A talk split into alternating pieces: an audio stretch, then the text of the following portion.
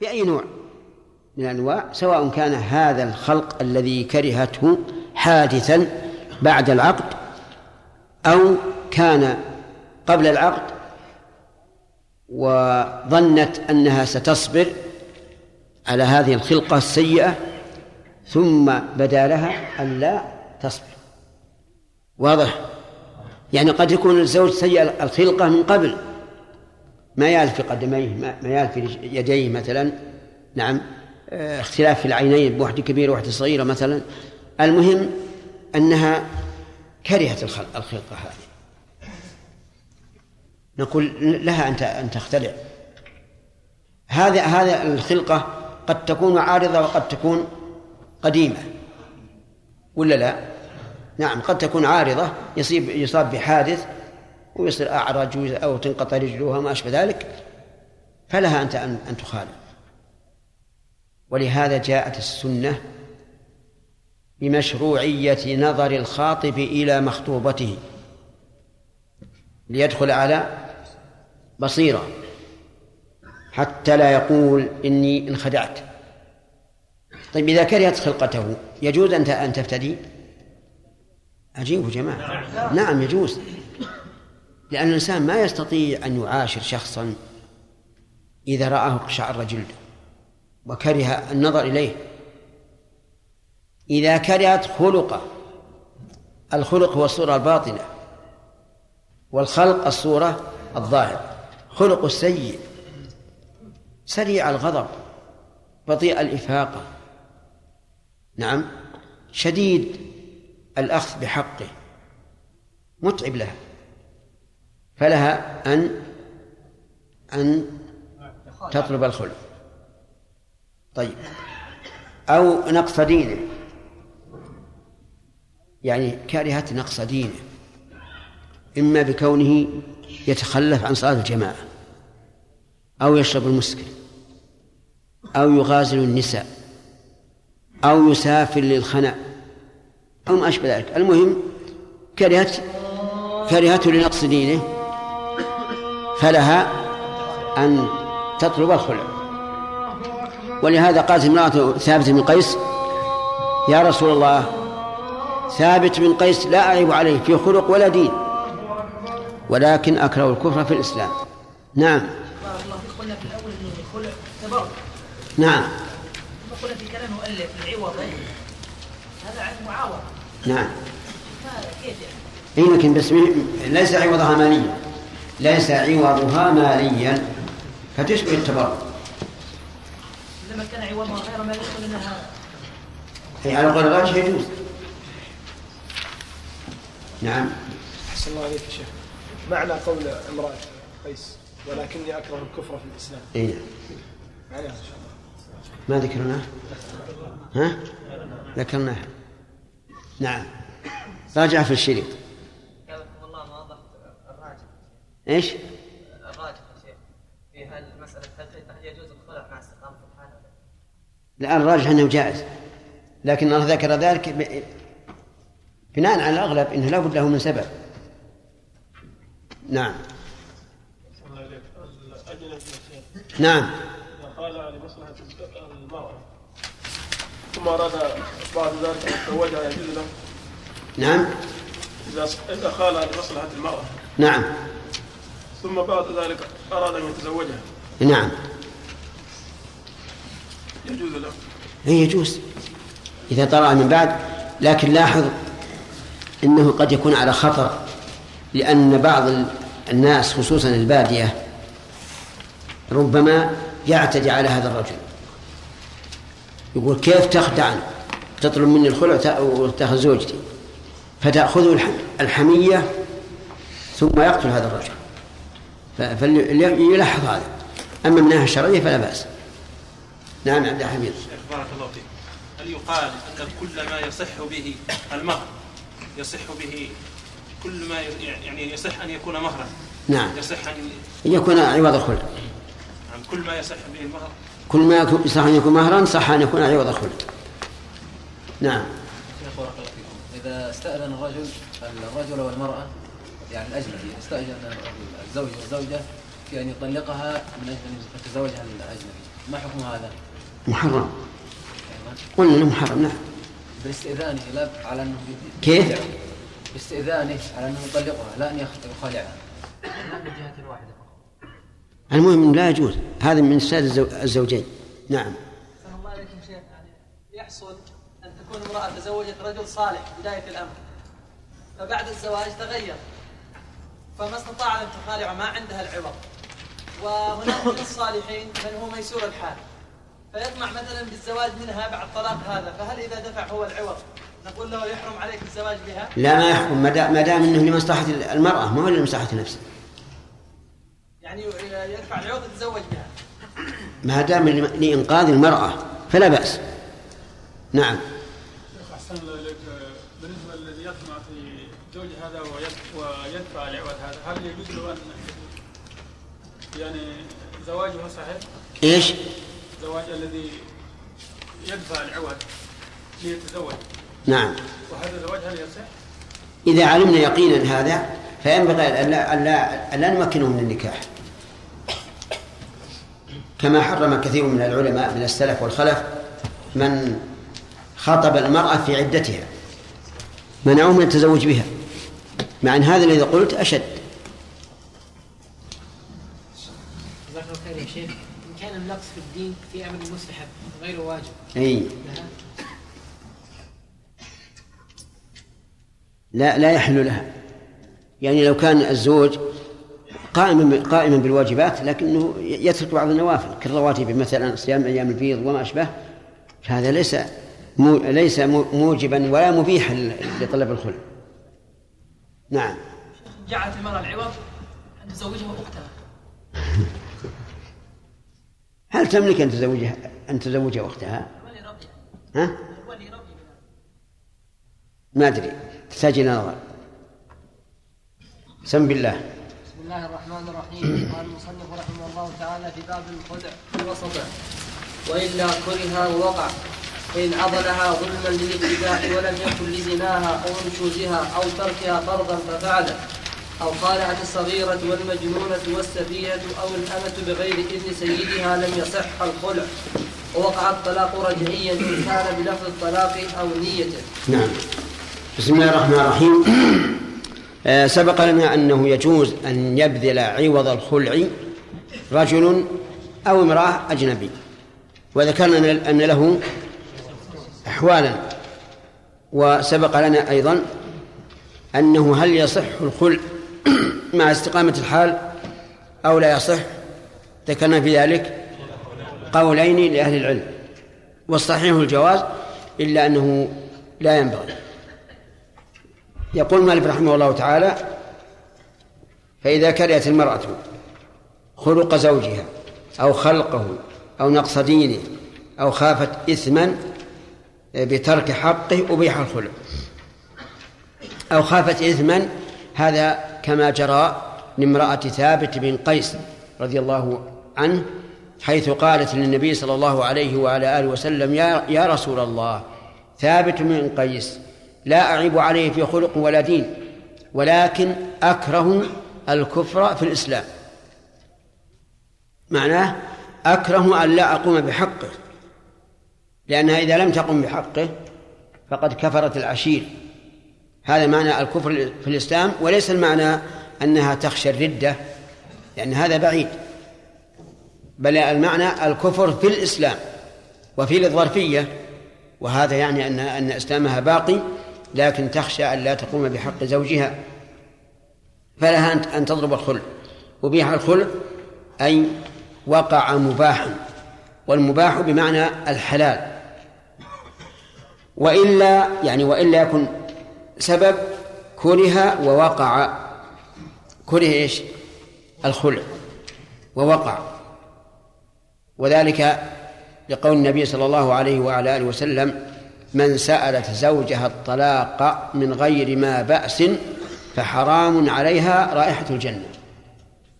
وهذا يقتضي أن يكون طلب الخلع منها مع الاستقامة يعني استقامة عن استقامة الحال محرم. بل من كبائر الذنوب حتى لا يفتح الباب. لكل امرأة تخرج مثلا إلى السوق وترى رجلا جميلا أجمل من زوجها تأتي تقول أخلعني فلا يجوز إلا إذا كان هناك سبب. هذا بالنسبة للمرأة. لكن لو حصل الاتفاق فإن الخلع يكون نافذا. ولهذا قال كره ووقع. فإن عضلها ظلما للافتداء عضلها أي منعها حقها ظلما للافتداء أي لأجل أن تفتدي نفسها. فلا يصح. يعني إنسان زوج أعني زوج له امرأة وضيق عليها كثيرا في النفقة والمعاشرة وضرب أولادها وما أشبه ذلك من أجل أن أن تفتي نفسها أن تعطيه مثلا عوضا ليطلقها فإن هذا حرام. كما قال عز وجل ولا تعضلوهن لتذهبوا ببعض ما يسلمهن وهذا ليس ليس, بحق الله قالوا نعم للافتداء ولم يكن لزناها أو نشوزها أو تركها فرضا ففعلت أو خالعت الصغيرة إلى آخره قال لم يصح الخلع قوله ولم يكن لزناها.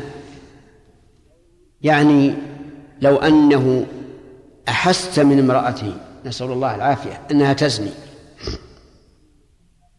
وأراد أن يفارقها. فضيق عليها من أجل أن تبذل له عوضا عن الفراق. فهذا جائز. كما دلت عليه الآية الكريمة ولا تعضلوهن لتذهبوا ببعض ما ما آتيتموهن إلا إيش؟ أن يأتين بفاحشة مبينة. ولكن إذا قدر أنها لم لم تبذل عضلها ولكن ما همها. فهل يجوز أن يبقيها عنده على هذه الحال؟ فالجواب لا. يجب أن يفارقها لأنه لو أبقاها عنده وهي تزني والعياذ بالله صار ديوثا أي أقر أهله على الفاحشة. فإن كان لم تزني لكن أتت ما فيه التهمة. من مكالمة الناس في التلفون مثلا أو الركوب مع أحد أجنبي أو ما أشبه ذلك. لكنه ما رآها تزني. فهل يجوز أن يعضلها من أجل أن تفتدي نفسها؟ فالجواب نعم. لا بأس. لأنها لأنه لا أحد يصبر على أن تبقى زوجته. تفعل ما يخشى أن يجرها إلى الزنا. قال أو نشوزها. معنى نشوزها؟ أي ترفع أي ترفعها عن الزوج. وسبق له أمثلة. ألا تجيبه إلى الفراش. أو تجيبه متبرمة أو متكرهة أو ما أشبه ذلك.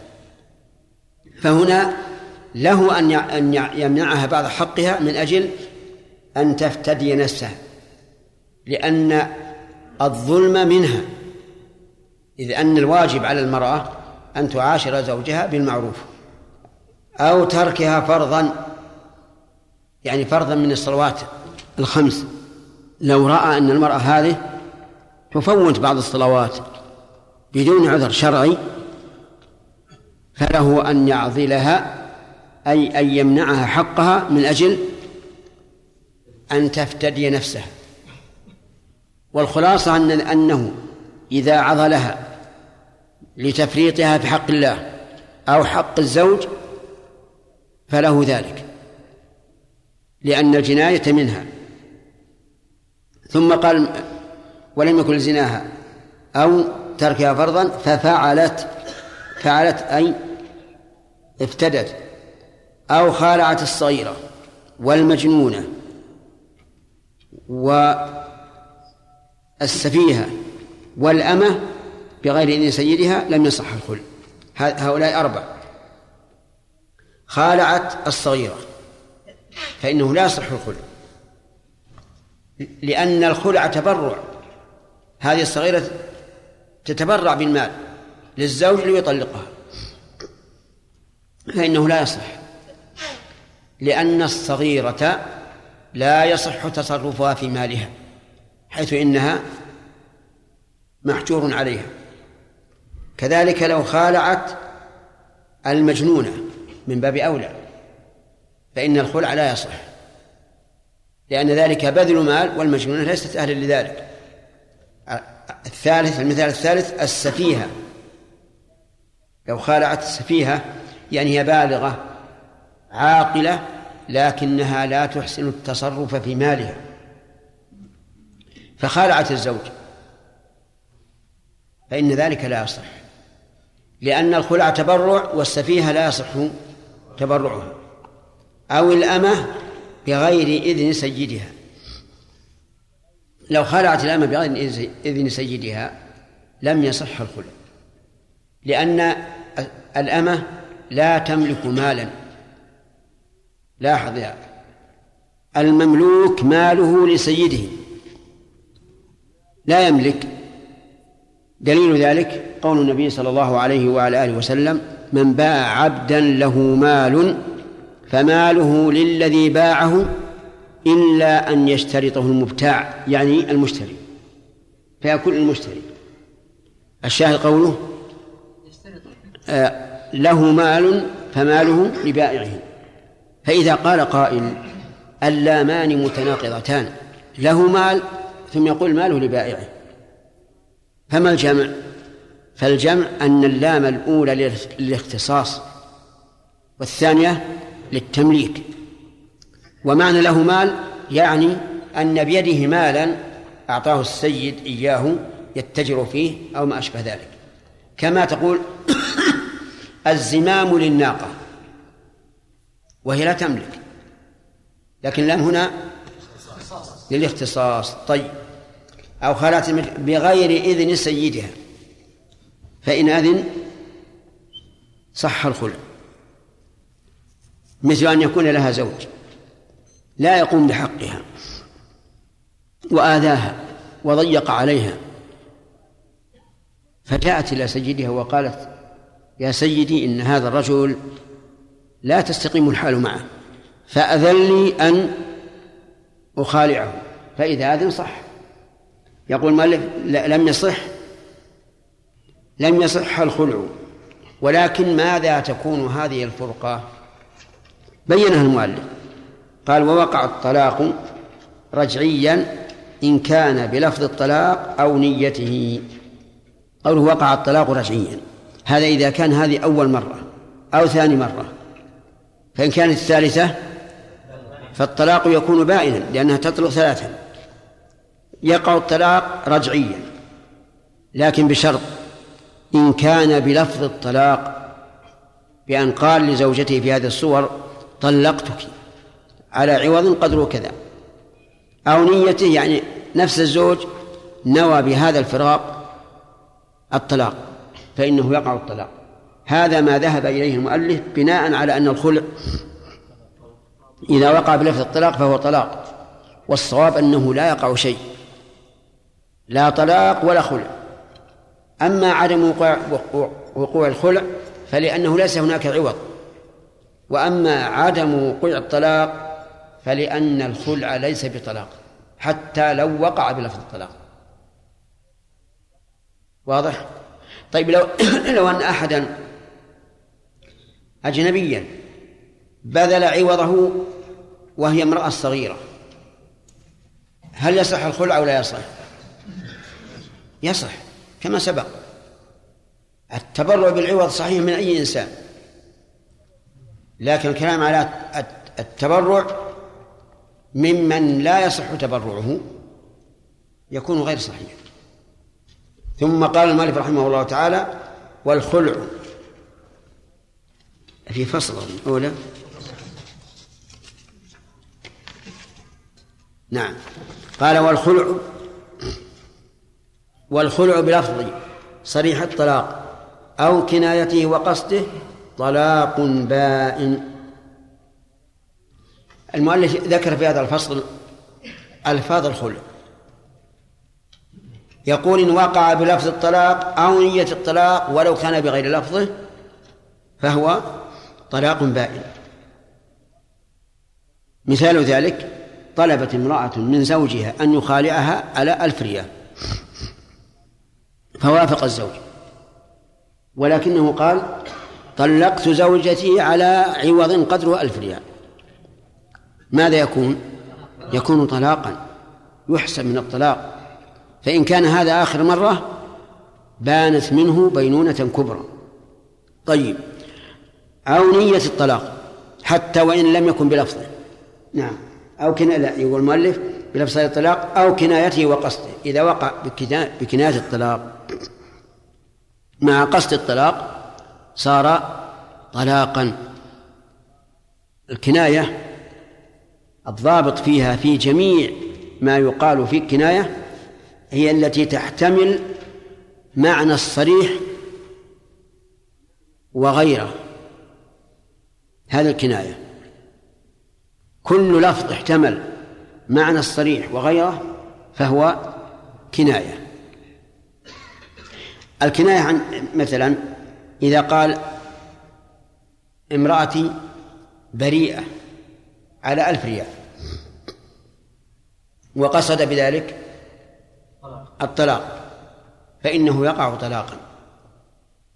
هذا ما ذهب إليه المؤلف رحمه الله ولكن القول الراجح أنه ليس بطلاق وإن وقع بلفظ الصريح. ويدل لهذا القرآن الكريم قال الله عز وجل الطلاق مرتان. مرتان يعني مرة بعد مرة. وليس الطلاق طلقتان مرتان وفرق بين أن يقول القائل الطلاق طلقتان وأن يقول مرتان. إذا قال القائل الطلاق طلقتان صار إذا كرر الطلاق وقع بحسب التكرار. وإذا قل مرتان فمعناه أن كل طلاق من من منفصل عن الآخر. ولهذا اختار الشيخ الإسلام رحمه الله أنه لا يمكن أن يردف طلاق طلاقا وأن الرجل إذا راجع إذا طلق زوجته في العدة قبل المراجعة فليس بشيء. يعني مثلا قال امرأته أنت طالق اليوم الاثنين في اليوم الثلاثة قال أنت طالق في الأربعاء قال أنت طالق. كم تطلق؟ على القول الراجح اختيار شيخ الإسلام مرة واحدة. لأنه يعني لا يمكن يقع طلاق على طلاق. والآية الكريمة الطلاق مرتان. المهم قال الله عز وجل الطلاق مرتان فإمساك بمعروف أو تسريح بإحسان. يعني في المرتين إما أن تمسك وإما أن تسرح. الأمر بيدك. نعم؟ نعم الطلاق مرتان فإمساك بمعروف أو تسريح بإحسان ولا يحل لكم أن تأخذوا مما آتيتموهن شيئا إلا أن يخافا ألا يقيما حدود الله. فإن خفتم ألا يقيما حدود الله فلا جناح عليهما فيما افتدت به. إذن هذا فراق يعتبر فداء يعتبر فداء. ثم قال عز وجل فإن طلقها فلا تحل له من بعد. حتى تنكح زوجا غيره. لو أننا حسبنا الخلع طلاقا لكان قوله فإن طلقها هي الطلقة الرابعة وهذا خلاف الإجماع. فقوله إن طلقها يعني الثالثة فلا تحل له من بعد حتى تنكح زوجا غيره. والدلالة في الآية واضحة. ولهذا ذهب ابن عباس رضي الله عنهما إلى أن كل فراق فيه عوض فهو خلع وليس بطلاق. حتى لو وقع بلفظ الطلاق فإنه ليس بطلاق وهذا هو القول الراجح. وينبني على هذا الخلاف مسألة مهمة. لو وقع الخلع بعد طلقتين مرة بعد مرة ثم خالع بلفظ الطلاق فعلى من يرى أن الخلع فسخ ولو كان بلفظ الطلاق فله أن يراجعها بعقد جديد. وعلى القول بأنه طلاق لا تحل له إلا بعد زوج آخر. والراجح هو أنه ليس بطلاق ولو وقع بلفظ الطلاق وهو اختيار شيخ الإسلام ابن تيمية رحمه الله. ثم قال وإن وقع بلفظ الخلع أو الفسخ أو الفداء ولم ينوه طلاقا كان طلاقا لا ينقص عدد الطلاق. نعم؟ كيف؟ نعم كان فسخا لا ينقص عدد الطلاق. إذا وقع بلفظ الخلع بأن قال خالعت زوجتي على ألف ريال فهو فسخ. لأنه لم يقع بلفظ الطلاق ولا بنيته.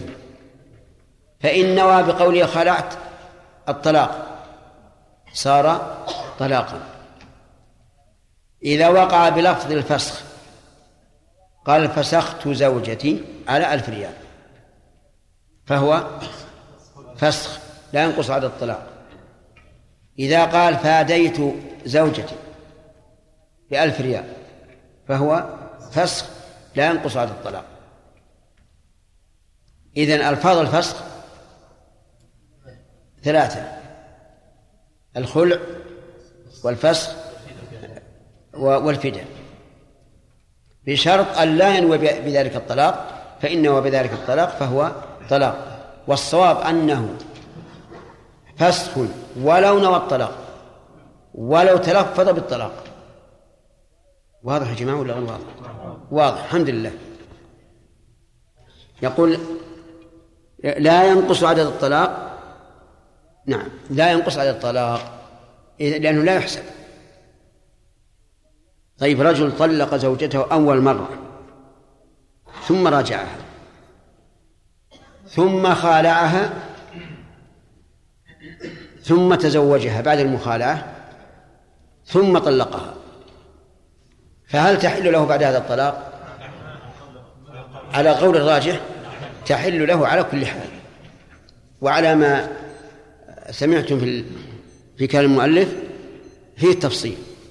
إن وقع بلفظ الطلاق فهو طلاق وإن وقع بلفظ الفسخ أو الفداء أو الخلع فهو غير طلاق إلا إذا إذا نوى.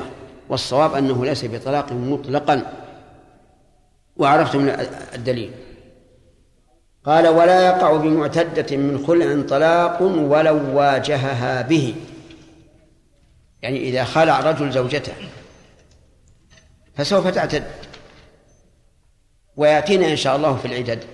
هل تعتد بحيضة واحدة أو بثلاث؟ الصواب أنها بحيضة واحدة تكفي. لأن الاعتدال بثلاث حيض من أجل أن يفسح الأجل أمام الزوج إذا أحب أن يراجع. والمخالعة ما فيها مراجعة. المهم رجل خالع زوجته على ألف ريال وشرعت في العدة. بعد يومين أو ثلاثة أتى إليها وقال أنت طالق. يخاطبها وجها لوجه. أتطلق أو لا؟ الجواب لا تطلق. لأن الآن ليست في عصمته. بانت منه. فلا يقع عليها طلاقه. طيب. لو كان طلقها أول مرة. وفي اليوم الثاني أتى إليها وقال أنت طالق. غير المخالعة طلاق. هل يقع الطلاق أو لا؟ على القول الراجح لا يقع. وعلى قول جمهور العلماء يقع. قال ولا تصح ولا تصح ولا يصح. نعم. يصح. ولا يصح شرط؟ أنا ولا يصح شرط الرجعة فيه يعني في الخلع. يعني لو قال خالعتها خلعت زوجتي بألف ريال على أن لي الرجعة قبل تمام العدة فإنه لا يصح. طيب لو قال خالعت زوجتي على ألف ريال على أن لي الرجعة ما دمت في المجلس. يريد أن يجعلها كالبيت. فلا فلا يصح. لأن هذا ليس عقد معاوضة محضة بل أهم ما فيه الفراق. وقال بعض أهل العلم إن الرجعة فيها صحيحة. وأنهما أي الزوجان وأنهما أي الزوجين. لو اتفقا فيما بعد على فسخ الخلع فلا حرج. لأن الحق الحق لمن؟ لهما. فإذا رضي باسترجاعه فلا حرج. ولهذا نص المؤلف علينا في هذه هذه المسألة أو في هذا الحكم لما في ذلك من الخلاف. ولا يصح شرط الرجعة فيه. وإن وإن خالعها بغير عوض.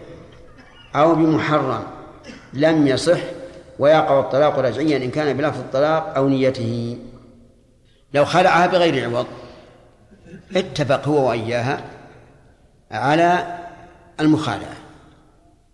فقال العشرة بيننا متعذرة ولكن نريد أن نتخالع. فتخالع بغير عوض. يقول المؤلف من الخلق لا يصح. لأن الله قال فلا جناح عليهما فيما افتدت به. وهذه لم تفتدي نفسها. والقول الراجح في هذه المسألة أنه يصح. إذا تخالع بغير عوض فلا بأس لأن الحق لمن؟ لهما جميعا. فإذا رضي الزوج أن يخلع زوجته بلا عوض فلا بأس. فإن قال قائل هو إذا خلع زوجته بغير عوض صار مثل الطلاق. قلنا نعم هو صار مثل الطلاق إنه فراق بلا عوض ولكن على وجه آخر بلفظ المخالعه أرأيت لو أنها خلعته على ألف ريال وتم الخلع ثم أبرأها منه؟ فلا حرج. فكذلك إذا لم إذا اتفق من أول الأمر على أنه لا لا لا, لا عوض. أو خالعها بمحرم لم يصح. كيف خالعها بمحرم مثل إيش؟ خمر. أو دخان مثلا. خالعها على عشرين جرة خمر. هذا لا يصح. لأن الخمر لا يصح أن يكون عوضا ولهذا قال النبي صلى الله عليه وسلم إن الله حرم بيع الخمر وكذلك الدخان. لا يصح أن يكون عوضا لأنه محرم. خنزير. لا يصح. مسروق. مال مسروق. سرقته لتخترع به. لا يصح الخلع. وماذا يكون؟ نرجع إلى القاعدة. إذا لم يصح الخلع وقع الطلاق إذا كان بلفظ الطلاق أو نيته. والصحيح أنه إذا لم يصح الخلع فلا, فلا طلاق. لأن قلنا إن أن الخلع لا يكون طلاق لا يكون طلاقا ولو بلفظ الطلاق. طيب. لم يصح الخلع و ويقع الطلاق رجعيا إن كان بلفظ الطلاق أو نيته. وما صح مهرا صح الخلع به. هذا ضابط. كل ما صح مهرا صح الخلع به. لأن الخلع عوض عن نكاح والمهر عوض عن نكاح لكن هذا في ابتدائه وهذا في انتهائه. طيب لو خالعته على أن تعمل في بستانه لمدة سنة يصح ولا ما يصح؟ يصح. لأنه يصح أن يكون هذا خلع أن يكون مهرا. لو صالحته على رعي غنمه لمدة شهرين. يجوز؟ يجوز. طيب. آه لو صالحته على أن تعلم ابنه القرآن. لا يصح على المذهب لأن جعل تعليم القرآن مهرا لا يصح. والصحيح جواز ذلك. المهم أن الضابط أن كل ما صح مهرا صح الخلع به. ووجه ذلك أن المهر للدخول في النكاح والخلع للخروج منه. فإذا كان يصح أن يأخذ هذا العوض للدخول في النكاح صح أن يأخذه للخروج منه. نعم. سواء عليك ذكرنا أن قول شيخ الإسلام رحمه الله تعالى هو الراجح. في لأنه إذا أوقع في إيش؟ إيقاع الطلاق على المطلق. يعني نعم. يقول أنت طالق ثم يأتي في الغد ويقول انت طالق نعم. كذلك إذا اوقعها ثلاثة متتالين بلفظ واحد. نعم. في مجلس واحد. أي نعم. لأنه إذا كان من مجالس المجلس الواحد من باب أولى. نعم. صلاح. يا شيخ الخلع. ها؟ على الخلع على على عدد تحرم بالمرة مرة أبدا ما له عدد؟ لو يخالعها 100 مرة لا لو إليها. نعم لو أول مرة ثم رجع. بعقد بعقد هي بعقد. ثم خلعها مرة ترجع يخالع نعم. لا لا أبدا ولا؟ لو يخالع ألف مرة لأن أصل تحديد الطلاق بثلاث دفعا للإضرار بالزوجة لأنهم كانوا في الجاهلية إذا طلق الرجل امرأته في الجاهلية جهلا إذا طلق امرأته وشارفت على العدة راجعها. ثم يطلقها. فإذا شارفت على العدة راجعها. ثم يطلقها. وإذا شارفت على العدة راجعها. وهلم جروا فتبقى المسكينة لا هي ذات زوج ولا مطلقة فحده الرب عز وجل بثلاث. الخلع في الواقع ما في ضرر على المرأة لأن هي هي التي تطلبه.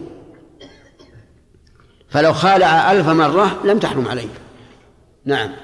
الله إذا شرطت المرأة أن ترجع في المال الذي تقدمه للزوج إن شاءت ذلك. ووافق الزوج إيه. لا بأس. على المذهب لا لا يصح. بشيء في نفسها كانت تريد أن تسافر إلى مكان ومنعه الزوج المهم أن المذهب لا يصح لأي سبب.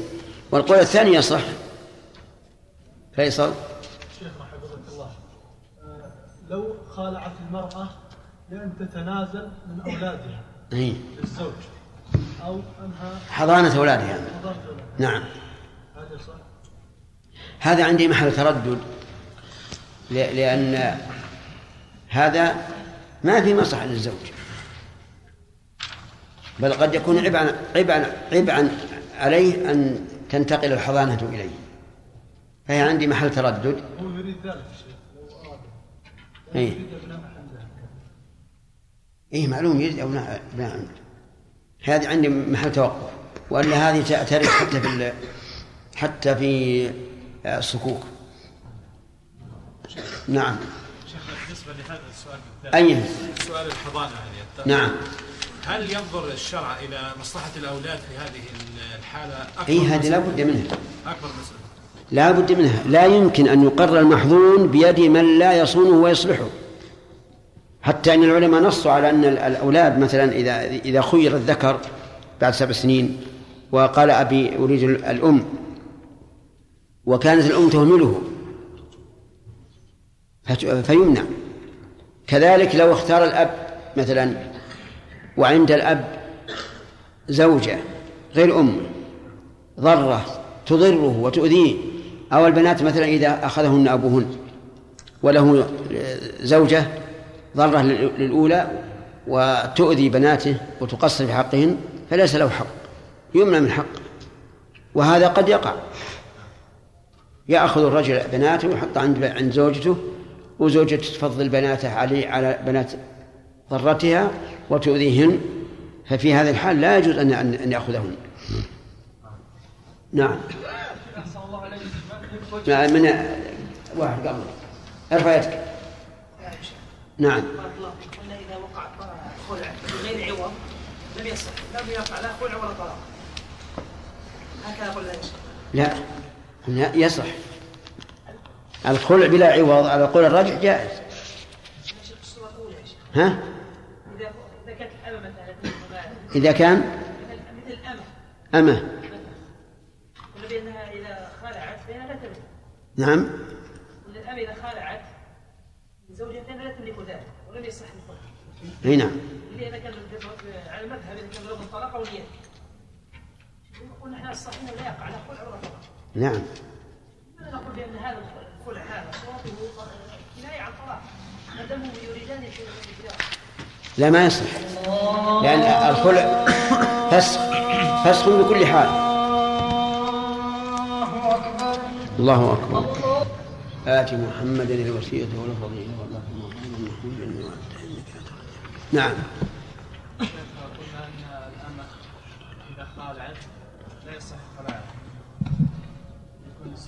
بغير سيدها. نعم قلنا في الدرس السابق انها اذا تزوجت يكون منافعها في نعم. قلنا في درس سابق أن الأمة إذا تزوجت يكون منافعها لزوجها إي نعم. وتزول منفعتها لسيدها. صحيح. الاشكال إذا تزوجت فكل منافع النكاح للزوج. لكن ما هم تزو- ما تزوج إلا بإذن زوجها بإذن سيدها. نعم. شاء الله إليك شيخ. لو خالعت المرأة طبعا إذا جاء زوج آخر إذا أتى رجل أن نعم. إذا إذا جاء رجل يريد أن ينكح المرأة. ها؟ إذا جاء رجل يريد أن ينكح المرأة. نعم. هذا يعني يجوز؟ ما يجوز. ما يجوز حتى تنتهي العدة. نعم إذا انتهت العدة. أي لا بأس. لا بأس. نعم. لو أن ال... لو أن ال... أما خالعت زوجها بدون عوض. هل يصح؟ سبحان الله. هذا اللي- اللي في- نفس المتن. شيخ المذهب لا يصح إلا إذا كان بلفظ الطلاق أو نيته فيكون طلاقا. كنا على الراجح. لا الراجح نعم. الراجح إذا خالعها على غير عوض فلا بأس. نعم. شيخ بارك الله فيك. ذكرنا انه خلع إن كان بمحرم إيش؟ خلع نعم. إن كان العوض فيه محرم إنه ما يصح. إن كان؟ إن كان العوض فيه محرم ما يصح. نعم. إيش ما يقدر آه، العوض إما أنه يقدر صحيحا أو يقدر انه خلع بدون عوض في صحة. المذهب ما يصح. الخلع بلا عوض ما يصح. بس أنا أقول الراجح ها؟ بالنسبة للراجح بالنسبة للراجح نقول يصح الخلع. نعم. التسمية. أت- باطلة التسمية. نعم. ده حفيظ الله عليك يا شيخ. بالنسبة للقول الراجح في مسألة طلب المرأة الخلع مع استقامة الحال. نعم. هل الجواز يعني متعلق بمسألة الصحة مع إثم المرأة؟ أم كيف؟ ما لم يتبين لي. نعم. أولا المرأة نقول لا, لا يحل لها أن تطلب الطلاق مع استقامة الحال. لكن لو فعلت ووقع الخلع صح. هذا نعم عبد الله.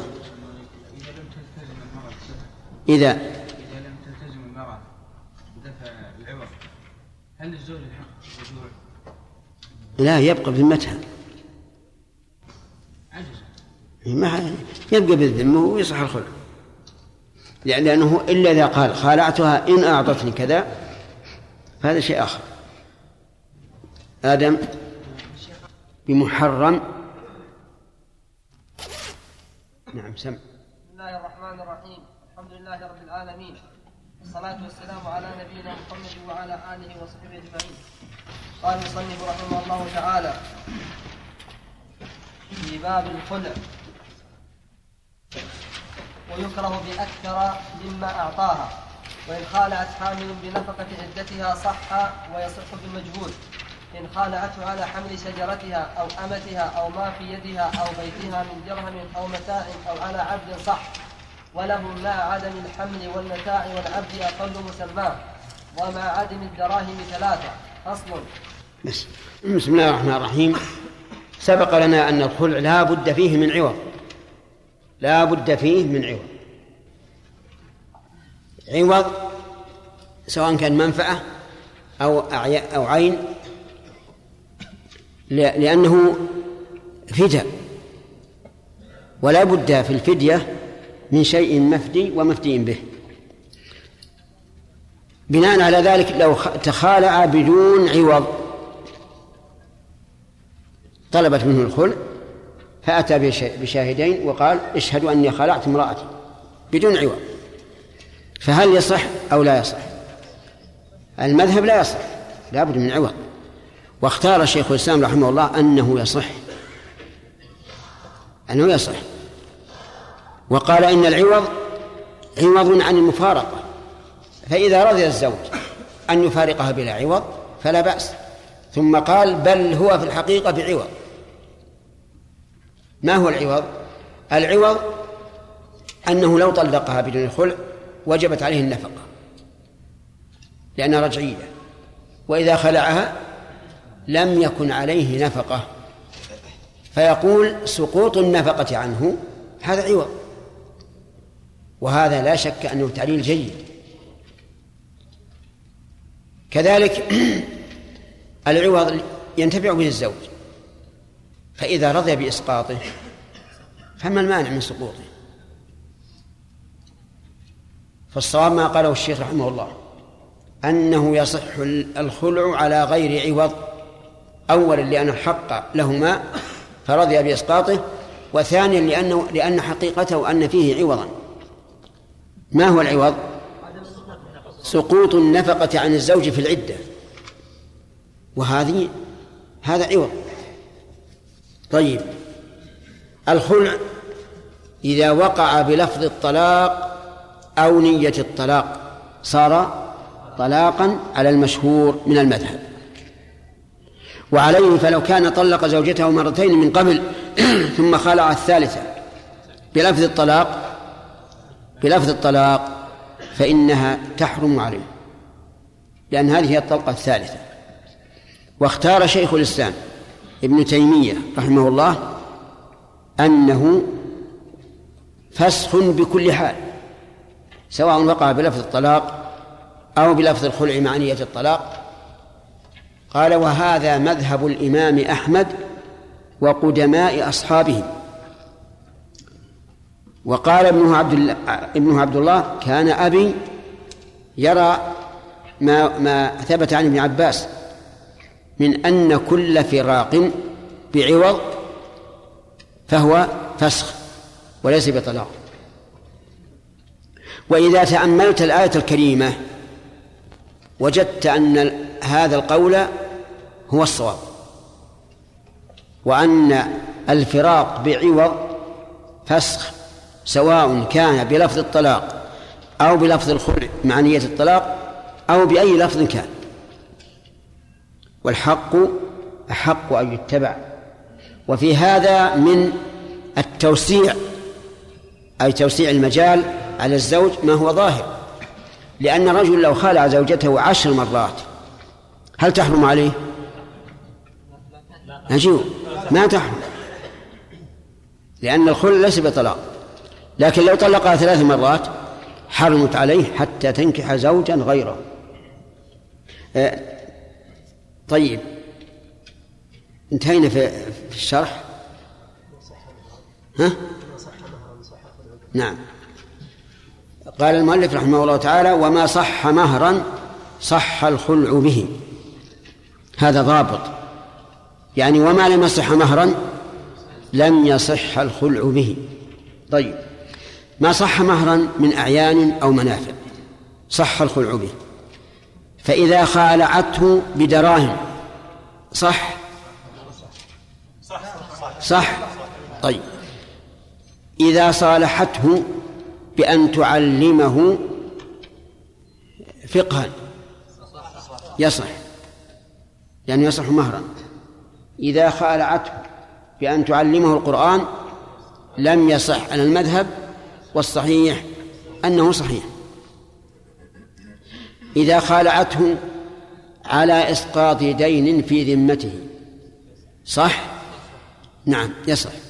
المهم أن الضابط أن كل ما صح مهرا صح الخلع به. ووجه القياس ظاهر لأن المهر للدخول في النكاح والخلع للخروج من النكاح. فيكون العوض عند الدخول هو فيكون العوض عند الخروج هو العوض عند الدخول. ولهذا قال كثير من العلماء إذا خالعها ولم يسمي شيئا فله مهر مثلها لأن هذا هو قيمتها مهر المثل. وما صح مهرا صح الخلع به.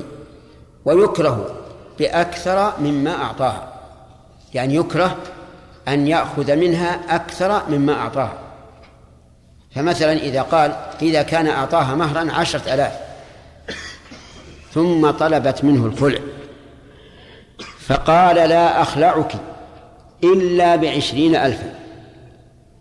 فهل هذا جائز أو لا يقول المؤلف إنه مكروه لأنه جعل هذا الخلع اتجارا لا إرفاقا. اتجارا لا إرفاقا لأنه لم يخالع إلا حين كسب العشر عشرين. لا إرفاقا بالمرأة وعليه فيكره بأكثر مما أعطاه. طيب أعطاها عشرين وخلع بعشرة. ها؟ مكروه ولا غير مكروه؟ غير مكروه لأن هذا أقل مما أعطاها. طيب. أمهرها عشرين وخالعها بعشرين. يصح. لأنه بقدر ما أعطاها. وقد قال النبي صلى الله عليه وسلم لامرأة ثابت أتردين عليه حديقته؟ قالت نعم. قال خذ الحديقة وطلقها تمام؟ قول المؤلف يكره بأكثر مما أعطاه. هذا هو الأقرب وذهب بعض أهل العلم إلى أنه لا يكره وقال إن هذا ربما يكون فيه ضرر على الزوج إذا اقتصر على ما أعطاها. قد يكون المهر حين التزوج بهذه المرأة قد يكون رخيصا. والآن؟ ويكون الآن غاليا. ألم تعلموا أن النكاح كان عندنا؟ لكن لم ندرك إلا أننا نحدث عنه. يكون النكاح بريال واحد. بريال واحد فقط. الآن بكم؟ بأربعين ألف ريال. نعم. ويكون النكاح الصداق كبد كبدا. تعرفون الكبد؟ كبد عنز. رجل قصاب يذبح الخرفان فخطب امرأة وقالت المهر أرسل له كبد معلقة وتزوجها. هذا شيء مؤكد يعني ما حدثنا به الثقات وهذا رجل أصدق امرأته ريال ريال. بات عندها في الصباح أتى إليها ينام. يقيل عندها. وإذا بالباب يقرأ. يقرأ الباب. وألح القارئ حتى نزل الرجل. لما نزل قام هذا الرجل الذي يستأذن يسب ويشتم. أنت أكلت حقي أنت أكلت لأنه يطلبه ريال. أنت فعلت فعل. المرأة سمعت العروس سمعت قالت تعالوا وش قال هذا يطلبني ريال وموذين. قالت ريال قال طيب قال خذ الريال. الذي هو المهر. وفاء وفاء عجيب. المهم على كل حال المسألة اللي بأيدينا هل يجوز أن يطلب الزوج أكثر مما أعطاها أو لا يجوز؟ المذهب يكره. لا يجوز. يعني لا يجوز حراما لكنه مكروه. وقال بعض أهل العلم بل لا يكره. لأنها زوجته. فليطلب ما شاء واستدل هؤلاء بقول الله تعالى فإن خفتم ألا يقيما حدود الله فلا جناح عليهما كمل. فيما افتدت به وما اسم موصول يفيد العموم أي فيما افتدت به من قليل وكثير. والذين قالوا يكره قال إن المعنى قالوا معنى الآية فيما افتدت به من مهرها. فقط. لكن الآية تساعد العموم. وأما حديث خذ الحديقة ولا تزد فهذا من باب الإرشاد والتوجيه. لأنه لا شك أن لا شك أن كون الزوج يطلب أكثر مما أعطاها أمر غير مستساغ. الرجل استحل فرجها واستمتع بها وشغلها. ثم في النهاية يقول أريد المهر كاملا. لا أريد أكثر من المهر. النفس لا تستسيغ لا تستسيغ هذا. يعني المروءة لا تستسيغ هذا. أليس كذلك يا سؤال؟ أي نعم. هذا هو؟ طيب. ويكره بأكثر من أعطاه. الصواب في هذه المسألة أنه لا يكره لكن المروءة تقتضي أن لا يأخذ منها أكثر مما أعطاها. وإن خالعت حامل بنفقة حملها نعم بنفقة عدتها صح الخلع. الحامل إذا طلقت. فعلى زوجها أن ينفق عليها. قال الله عز وجل وإن كن أولات حمل فأنفقوا عليهن حتى يضعن حملهن. فأوجب الله على الزوج الإنفاق إذا كانت حاملا طيب يقول إذا خالعت بنفقة حملها. لم يقل بنفقة عدتها لأنه إذا خالعت صارت بائنا لا نفقة لها. فلا يبقى إلا إيش؟ نفقة الحمل. والنفقة للحمل لا لها من أجل الحمل. وهذه مسألة اختلف فيها العلماء. هل النفقة نفقة الحامل المعتدة هل النفقة لها أو النفقة للحمل؟ في خلاف. بعضهم يقول النفقة لها من أجل الحمل وبعضهم يقول النفقة للحمل. والصحيح أن سببها الأمران جميعا. ودليل هذا أنه على القول الراجح لو مات الحمل في بطنها وجبت النفقة. طيب. على كل حال يقول المؤلف إن إن خالعت حامل بنفقة حملها صح. لأن النفقة لمن؟ النفقة لا. النفقة للحمل على المذهب. النفقة للحمل ولم يقل إن إن خالعت حامل نعم. ولم يقل بنفقتها يعني نفقة العدة لأنها إذا خالعت بانت وليس لها نفقة. الأسئلة جت؟ إيش؟ نعم. ها؟ اي بنفقة عدتها. لا إيه نعم بنفقة حملها لأن النفقة للحمل. أما لفظ الكتاب نفقة عدتها. لكننا لكنه لم يقل بنفقة عدتها يعني آه، إذا لم تكن حاملا. نعم إذا لم تكن حاملا لا يصح أن تخالع بنفقة العدة. السبب؟ لأنه ليس لها نفقة. جت الأسئلة؟ العلم على هذه. طيب نعم. نعم. هل يكون اللفظ لفظ خلع وإذا كان بنية مثلا بلفظ الخلع ونية الطلاق يقع خلع أو يكون بلفظ الطلاق مع نية الطلاق ويقع؟ لا لا على المذهب إذا كان بلفظ الخلع ونوى به الطلاق فهو طلاق. إذا كان بلفظ الطلاق؟ لا بلفظ الخلع ونوى به الطلاق فهو طلاق. أما إذا كان بلفظ الطلاق واضح. يحيى على القول بأنه يجوز للزوج أن يأخذ بأكثر مما أعطى نعم. يعني بعض الأزواج بيضاعف مضاعفة شديدة. أي نعم. ربما لقصد ضرر إضرار المرأة أو يعني هذا ربما يعني مثلا لو عرفنا أن الرجل ما تستقيم حاله مع امرأته وأراد الإضرار بها بزيادة آه، الخلع فهنا للقضاء أن يتدخل. للقضاء أن يتدخل.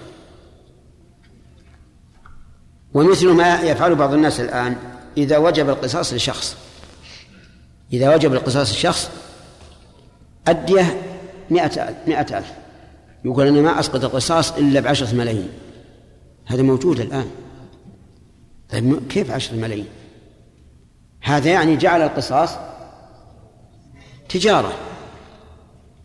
وهذه المسألة فيها خلاف بين العلماء. إذا قال أسقط القصاص بأكثر من الدية. هل يوافق أو لا؟ في هذا رأيان للعلماء الرأي الأول ليس له إلا أحد أمرين. إما القصاص وإما الدية. ولا يعطى أكثر منها. فيقال اقتص. فإن قدر أن أولياء المقتول طلبوا أكثر والقاتل وافق. لئلا يقتل؟ فالإثم عليهم؟ ما داموا إنما أرادوا الاتجار. نعم. نعم. أي الرأي الثاني؟ أي. هذه لها بحث آخر. نعم. شيخ الله.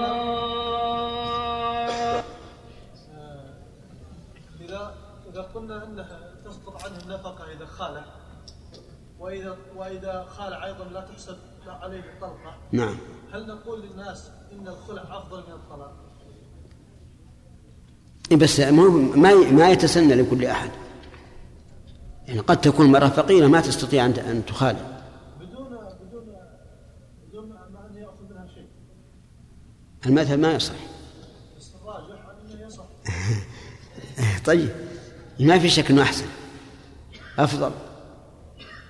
لأنه كما تعلم لا ينقص عدد الطلاق ولا وتنقطع العلاقة بين الزوجين من من من حين ما يقع الخلع. نعم.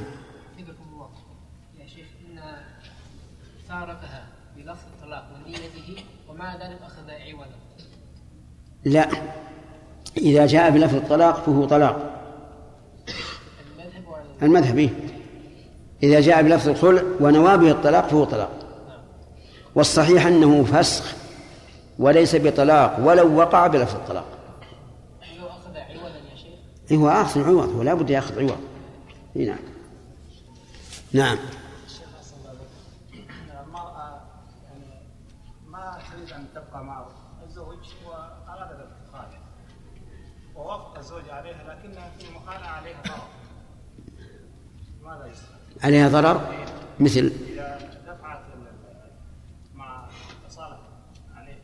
وش وش الضرر؟ إيه؟ هي ترى أن تضررها بالأموال التي تؤخذ منها أهون من تضررها من البقاء معه. ولا كم ما بذلت الأموال؟ نعم. شيخ حسن الله إليك. إذا أصدق رجل أموال آه، ثم نزلت هذه قيمة الأموال مثل يكون السيارة ب 1000 ريال ودحين صارت السيارة ب 50000 شيخ هل يأخذ منها أسعار هذه المرتفعة؟ أي. إي نعم. لا, لا بأس. يعني ما في ما في كراهة الآن. يا إما تدبر له سيارة مثل الذي أعطاها أو قيمتها بالوقت الحاضر. شيخ الفرق بين الخلع والفسق والطلاق؟ إيش؟ الفرق بين الخلع إيه. والفسق والفسخ يا شيخ. الفسخ والخلع الخ- الفسخ والخلع معناهم واحد. يعني معناها أن الخلع فسخ. لكن ليس كل فس- فسخ خلعا. ترى انك شلون يفرق بينه وبين الطلاق ها نفرق بينه أنه ما يحسب عليه. ما يحسب عليه من الطلاق. يجوز الإنسان يخالع زو- زوجته عشر مرات. أو عشرين. يرجع يرجعها لكن بعقد جديد. انتهى الوقت ها؟ النبي صلى الله عليه وسلم اللهم صل وسلم. الحديث هذا هل هو صحيح؟ يقول أبركهن يعني بمعنى الحديث. أيسرهن مؤونة أبركهن يعني أنا ماني عارف الحديث أ- نعرفك إياه إن شاء الله. مهرا أقلهن مؤونة يعني. أعظم النكاح بركة أ- أيسره مؤونة. صحيح. صحيح. نعم. أي لا عاد ما نقدر لأن الفرائض كان في اخر العام السيارات موجوده يقولون اطلب العلم ولو ولو بالصين.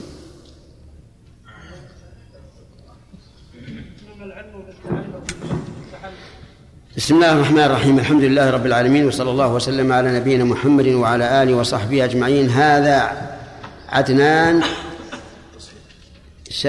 عدنان. شهرزاد؟ شهرزاد. سؤال هذا. إيه. هذا الطالب عاصم محمد. موجود؟ طيب. يقول هذا الذكر سبحان الله سبحان الله وبحمده عدد خلقه ورضا نفسه إلى آخره. هل هل يشرع في كل وقت؟ وهل وهل يصح أو يصبح ها؟ وهل يصح لقائل أن يقول سبحان الله عدد كذا وكذا؟ وما أشبه ذلك. الأوراد الواردة عن النبي صلى الله عليه وعلى آله وسلم تتقيد بزمنها ومكانها وهيئتها. فإذا أتى بها الإنسان فلا بأس أن يزيد. وقد ثبت عن النبي صلى الله عليه وعلى آله وسلم أنه قال سبحان الله وبحمده كلمتان خفيفتان على اللسان ثقيلتان في الميزان حبيبتان نعم إلى الرحمن. أكثر من هذه ما استطعت. وهذا الأخ هذا محمد سمير أخ أجبنا عنها. هو مشكلة العصيرات. نعم سم. بسم الله الرحمن الرحيم. الحمد لله والصلاة والسلام على رسول الله. اللهم صل وسلم. قال المصنف رحمه الله تعالى في باب الخلع الفصل الثاني ويصح بالمجهول إن خالعته على حمل شجرتها أو أمتها أو مافيتها أو بيتها. فإن خلعته فإن خلعته إن خالعته على حمل شجرتها نعم. أو أمتها أو ما في يدها أو بيتها من درهم أو متاع أو على عبد صح. وله مع عدم الحمل والمتاع والعبد أقل مسماه ومع عدم الدراهم ثلاثة. نعم. بسم الله الرحمن الرحيم. الحمد لله رب العالمين وصلى الله وسلم على نبينا محمد وعلى آله وأصحابه أجمعين. سبق لنا الضابط فيما يصح الخلع به. يلا عبد الله. أنه كلما صح مهرا صح الخلع كل ما صح مهرا صح الخلع به. أحسنت تمام. وجه ذلك؟ لأنه إذا صح على الدخول في النكاح نعم صح على الخروج منه ما صح الدخول بالنكاح صح على الخروج منه. طيب أحسن. بارك الله فيك. هل يجوز أن يخالع بأكثر مما أعطاها؟ سعد. المذهب أنه يكره نعم. وقالوا لأن المخالعة يكون فيها نوع من التجارة والأصل أن يكون فيه إنفاق على المرأة. المقصود بالمخالعة الإنفاق بالمرأة وإذا أخذ منها أكثر كذلك اتخذ ذلك تجاره اتخذها تجارة. تمام. وذهب بعض أهل العلم وهو قال إنه لا يكره بل يجوز بأكثر من آه، مما أعطاها. أعطاها. نعم. لقول الله تعالى فلا جناح عليهما فيما افتدت به وإنما اسم موصول به العموم فيشمل قريبا نعم. لكن لا شك أن الأفضل أن لا يأخذ أكثر مما أعطاها. آه، المثال. أي أنت؟ شنو السؤال؟ الس- المثال أن يخالعها بأكثر مما أعطاها. مثل الشيخ 10000 صداق صدق. نعم. وقال أنا ابي 10 20000 هذا ما ما يجوز يكره. يكره. لكن إذا كان يا شيخ المهر كان على أيامه 10000 أي نعم. صار في الوقت اللي هو يخالع فيه 20000 هذا ه- هذا لا بأس به. لا بأس جيد. لا ما شاء الله فاهم. طيب. إذا خالعت امرأة حامل بنفقة عدتها. قيل ما أعطنا ما كان ما قال المؤلف. المؤلف يقول لها ها؟ الحمل الحمل. خالعها الحمل نفسه. خالعها بنفقة عدة حمل. يعطي النفقة للحمل نفسه. يعني معنى يفتح البطن ويعطيه لا يصرف عليها ها. لأجل الحمل ليس لذاتها هي. المهم هذه حامل خالعت بنفقة عدتها. أيجوز أم لا يجوز؟ المؤلف يقول آه، يجوز. يجوز. نعم. التعليل؟ لأنها أسقطت حقها بالخلع إيش؟ أسقط حقها بالنفقة على الحمل. آه، طيب. فكأنها أعطته إياه. نعم. طيب. إيه، إذا خالعت غير الحامل بنفقة العدة. غير الحامل. كيف يصح لأن إذا خالعت بانت من زوجها. كيف لا بأس؟ لأن إن تم الخلع فلا نفقة. وإذا لم يكن نفقة فلا خلع لأنه خلع على غير عوض. اي بس إي نعم خرج نفسك. هذا يخرج على قول بأن كان بدون عوض يصح ها؟ بغير عوض صح. إذا إيش؟ إذا كان الخلع بغير عوض صح. على الصحيح. أما المذهب ما يصح. إيه. المذهب لا يصح. نعم. لأنه لأن الخلع لابد فيه من مال. نعم. وقال شيخ الإسلام إنه يصح وحقيقته أن فيه مال. نعم.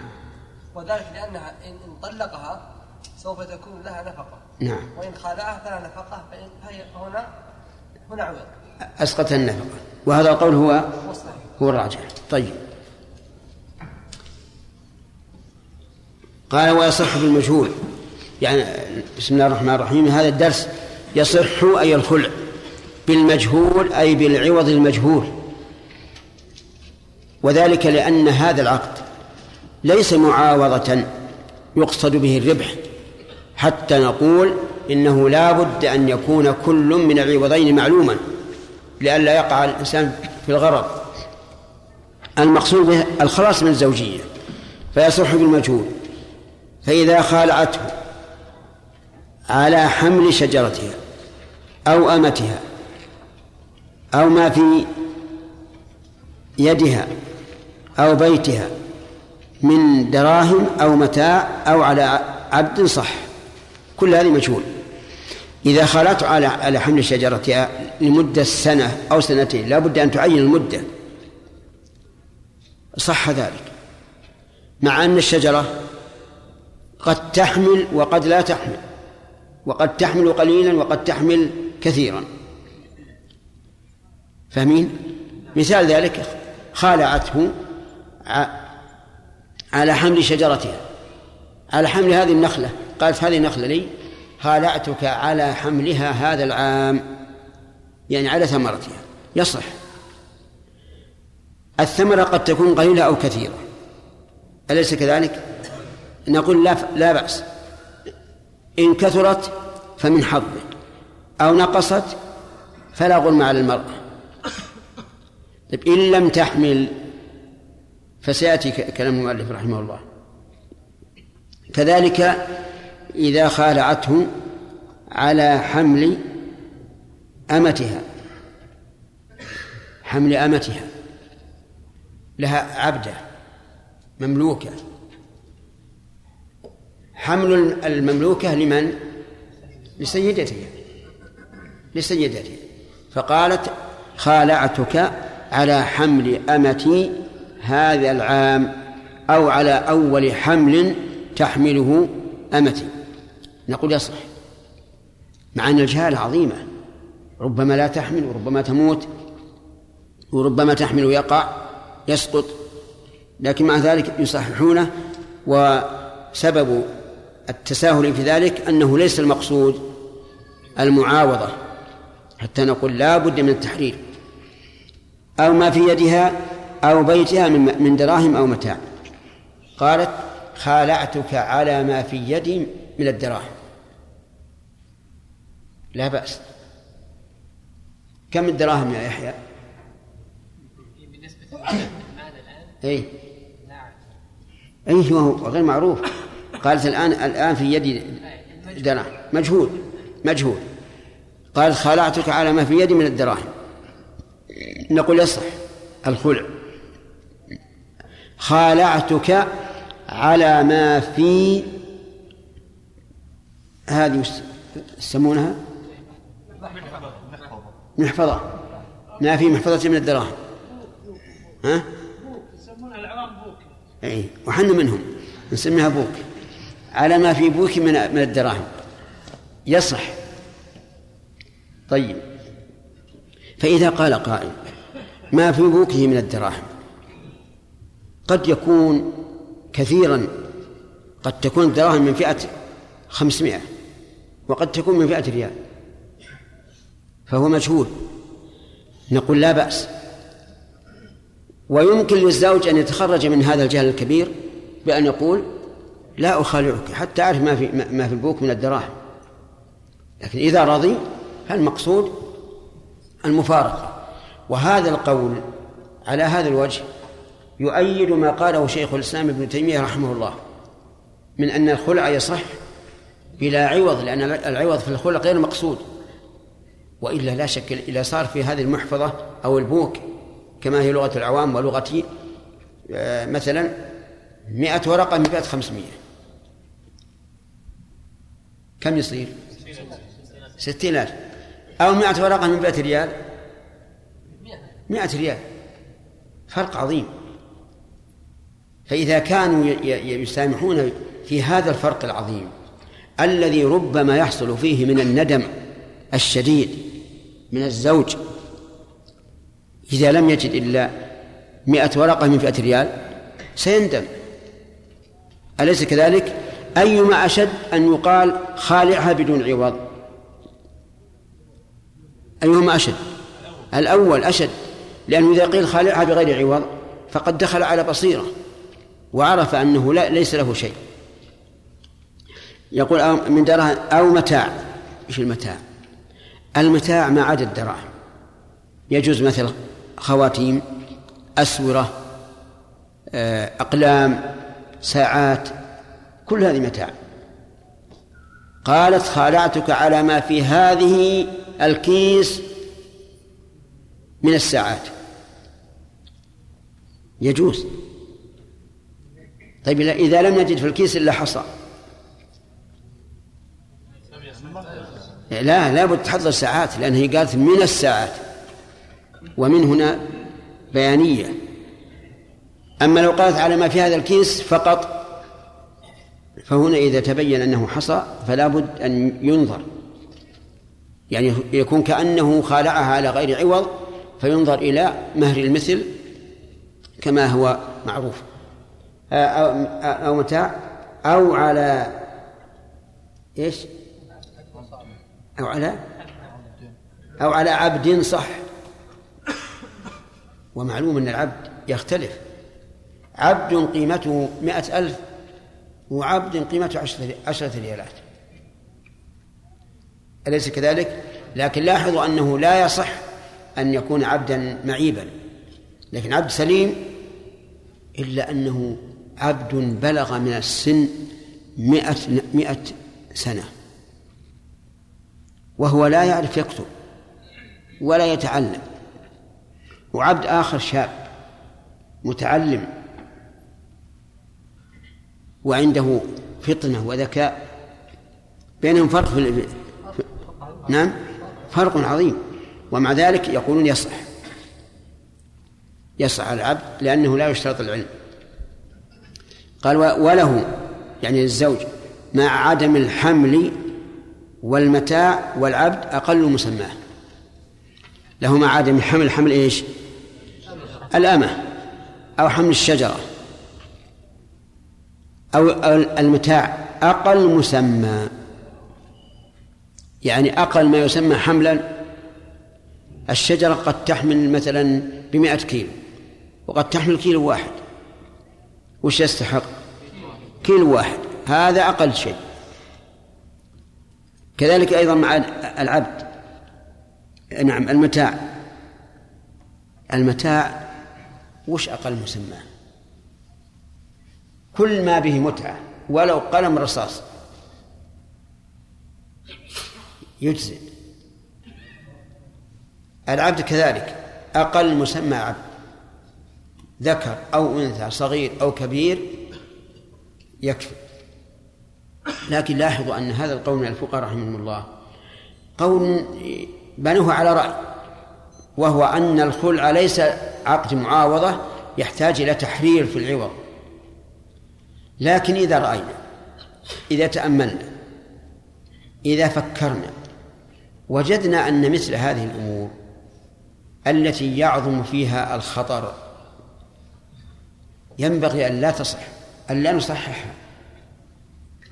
لأن هذا هذا الزوج الذي كان يؤمل أن في المحفظة ستين ألف ولم يجد إلا ستين ريال ماذا يكون ندمه؟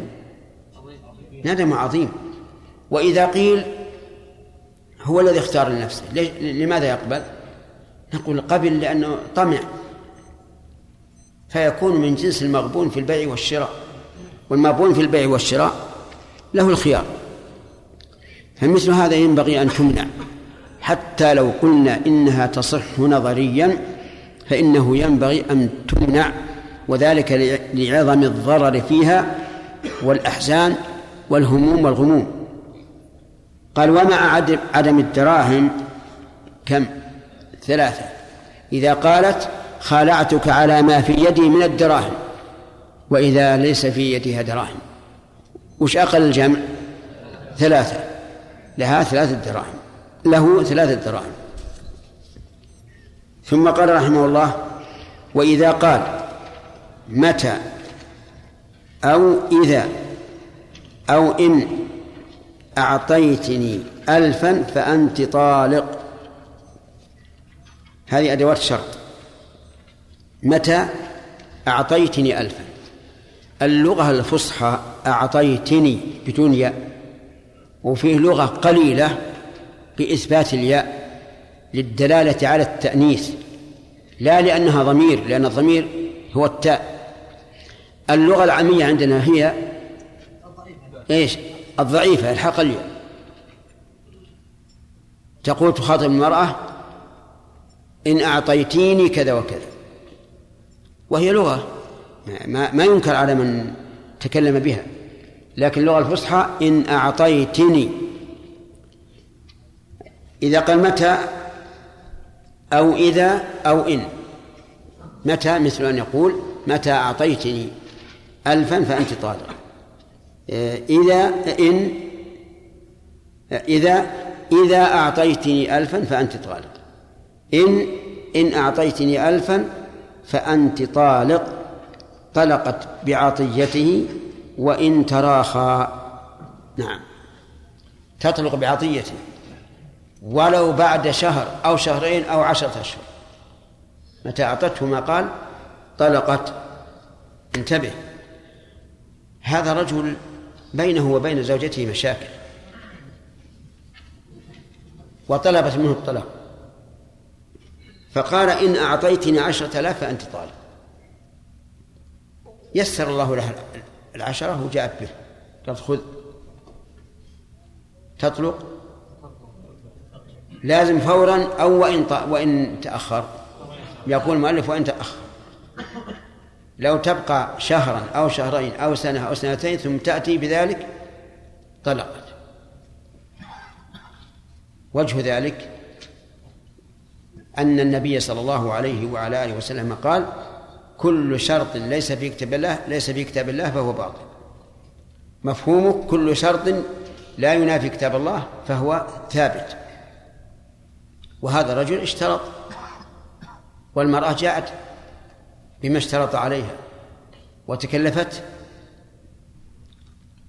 واضح؟ نعم ولا لا؟ واضح الحكم واضح. هل يملك الرجوع في هذا؟ هل يملك أن يرجع؟ لا يملك لأنها كلمة خرجت من فمه وهو عاقل بالغ فلا يرجع فيها. وقال بعض العلماء إن رجع قبل قبولها فله ذلك. يعني مثلا قال إن أعطيتني ألفا فأنت طالق قالت نعم أنا أعطيك. هنا لا يرجع. وإن وإن رجع قبل أن تقول ذلك فله ذلك. لأن هذا هذا شبه معاوضة. فلا بد فيها من اتفاق الطرفين. إيجاب وقبول. وأما إذا قبلت أو أو أتت بالدراهم فلا يمكن الرجوع. واختار شيخ الإسلام رحمه الله أن له أن يرجع. ما دامت لم تسلم. وقال إنه علق الطلاق على شرط ورجع فيه قبل أن يتم هذا الشرط. وفي النفس من من اختيار الشيخ الشيخ رحمه الله في النفس شيء. لأنه كلام صدر من عاقل عالم بمعناه. فلا يمكن أن يرجع فيه. بل يقال إذا أعطتك ألفا فهي طالق ويكون ذلك خلعا على القول الراجح أو طلاقا على عوض ولا تحل له إلا إيش؟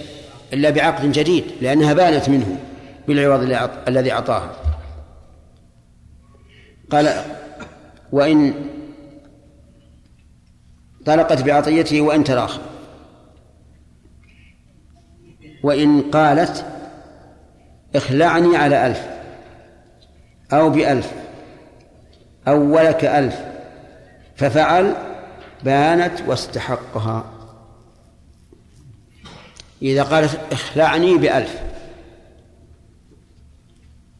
فأعطاه الألف. تبين. ويكون هذا خلعا أو طلاقا؟ يكون خلعا لأنها قالت اخلعني بألف. أو قال أو قالت على ألف. لأن على تفيد المعاوضة.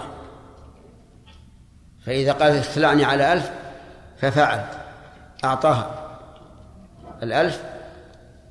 نعم آه خالعها وطلب الألف صح. أو قال أو قالت اخلعني ولك ألف. ففعل خالعها فإنها تبين بالخلع ويستحقها. المسلمون على شروطهم. وقد اشترطت أن يخالعها وتعطيه الألف وفعل فإذا فعل تستحقها. وقول بانت لماذا؟ أي لا تحل له إلا بعقد. لأن كل فداء فلا فلا رجعة فيه.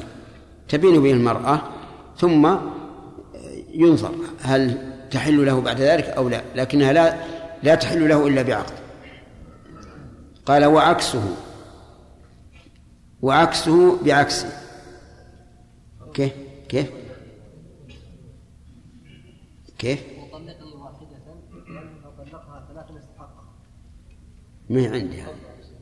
ما هي عندي بعد استحقها؟ وطلقني؟ وطلقني واحدة بألف فطلقها ثلاثا استحقها نعم هذه إذا قالت طلقني واحدة بألف.